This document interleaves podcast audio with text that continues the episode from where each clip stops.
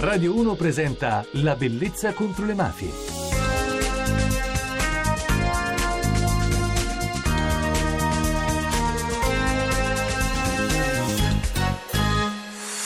Buonanotte da Francesca Barra e benvenuti alla Bellezza contro le mafie. Per parlare di quello che è accaduto a Scampia, di quello che succederà, che succede, ma soprattutto qual è la situazione che prima di questi fatti di cronaca stessero vivendo gli abitanti di Scampia, io ho invitato un ospite che sicuramente riconoscerete, che è Ciro Corona di Resistenza Anticamorra.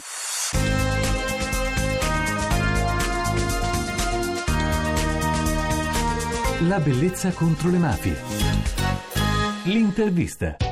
Ciao Ciro, grazie per essere ritornato alla bellezza contro le mafie. Ciao Francesca, buonanotte a tutti. Io ti dico grazie per essere tornato perché noi in realtà non abbiamo mai smesso di parlare di Scampia. Purtroppo però sembra che l'attenzione mediatica si risvegli soltanto quando ci sono episodi come l'omicidio che è avvenuto in pieno giorno all'interno di una scuola materna. Dei killer, lo ricordiamo, stavano inseguendo Luigi Lucenti di 50 anni e sono entrati nel cortile di una scuola materna del quinto circolo scolastico in via Fratelli Cervi. Questo fa rabbia, Ciro, che si torni a parlare di repressione a Scampia, di esercito, quando molto probabilmente il quartiere ha bisogno anche e soprattutto di altro? Assolutamente sì, Francesca. Noi facevamo una riflessione in questi giorni. Sembra che si sia tornato quasi a 20 anni fa, quando nel 94 la Camorra si permise di entrare in una chiesa e di uccidere Don Peppino Diana all'interno di una chiesa. Oggi succede un po' la stessa cosa. La Camorra riesce ad entrare in una scuola che fino adesso era un luogo inviolabile Intanto sono cambiate tante cose, però se la Camuta riesce a fare ancora questo dobbiamo ovviamente chiederci perché, ma tante cose sono cambiate. L'altro giorno, in virtù di questo omicidio all'interno della scuola, c'è stata una manifestazione, si è tenuta scampi accese, tenuta le scuole accese, sì. è stata la solita passerella e vanno benissimo queste cose, noi siamo contentissimi, ci abbiamo partecipato anche. Il problema è che tutto non si deve ridurre a quello, perché fino a quando ci saranno i morti ammazzati e sul morto ammazzato si accenderanno i riflettori per spegnersi poi il giorno dopo, qui non cambierà assolutamente nulla. Allora, raccontiamo prima di questo agguato a Scampia, qual era la situazione? Innanzitutto, le associazioni come Resistenza Anticamorra, come altre che sono presenti sul territorio, sono assistite o sono ancora le uniche ad aiutare il quartiere e a farsi poi forza anche da solo contro uno Stato che continua ad essere assente? Ma il problema è proprio quello, il problema essenziale di Scampia, l'abbandono istituzionale e la mala politica che noi denunciamo da sempre. Le associazioni su questo quartiere insieme ai ragazzi continuano a lavorare ogni giorno, è come se ormai ci fossero due mondi che vivono sullo stesso quartiere. Un mondo spara, l'altro fa teatro, fa musica, fa dopo scuola, continua a portare i ragazzi nell'impegno quotidiano su una retta via. E il resto del quartiere da chi è formato? Adesso il quartiere è formato dalle scuole, dalle parrocchie, dai movimenti, dai coordinamenti. Noi in questi anni abbiamo cercato di mettere su una rete, una rete inclusiva che parta dalle associazioni ma comprenda la municipalità, comprenda il comune, le forze dell'ordine. Abbiamo siglato un protocollo d'intesa con la polizia, abbiamo portato all'interno del quartiere a lavorare nel quartiere 16 cooperative del casertano e del napoletano, quindi abbiamo in questo periodo cercato di costruire percorsi per dare alternative culturali e lavorative ai ragazzi. Fino a qualche tempo fa prendevamo i ragazzi e li portavamo a scuola, quindi abbiamo puntato sulla cultura.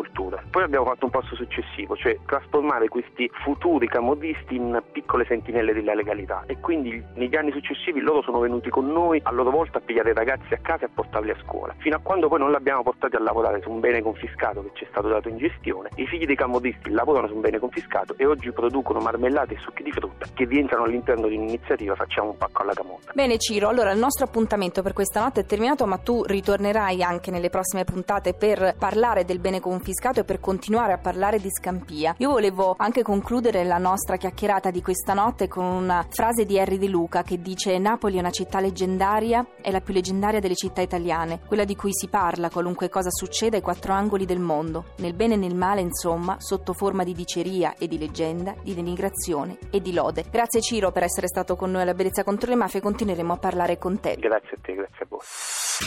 Per saperne di più. Io vi ricordo come entrare in contatto con noi attraverso il gruppo di Facebook La Bellezza contro le Mafie o su Twitter seguendo me Francesca Barra o direttamente La Bellezza contro le Mafie. Potrete anche scaricare le puntate che avete perso o che volete riascoltare sul podcast www.radio1.rai.it slash La Bellezza contro le Mafie. La musica. La musica di questa notte è Assai di Lina Sastri. Quando strade che portano a niente e quando strade che ancora non fa, short che porta che sto dormiente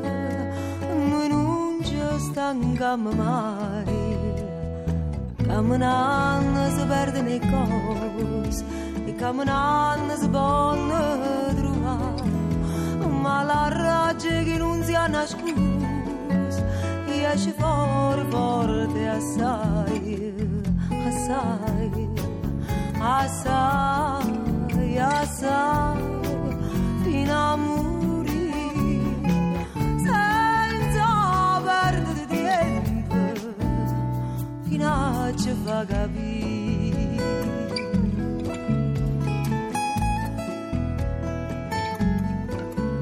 Le canzoni non fanno mai. Le canzoni si fanno sentire che non si nasconde Esce fuori forte E assai,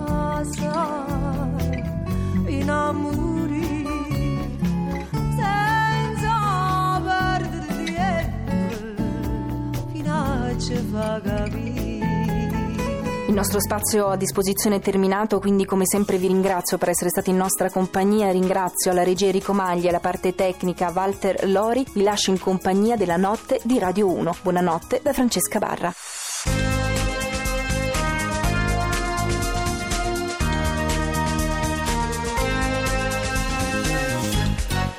La bellezza contro le mafie.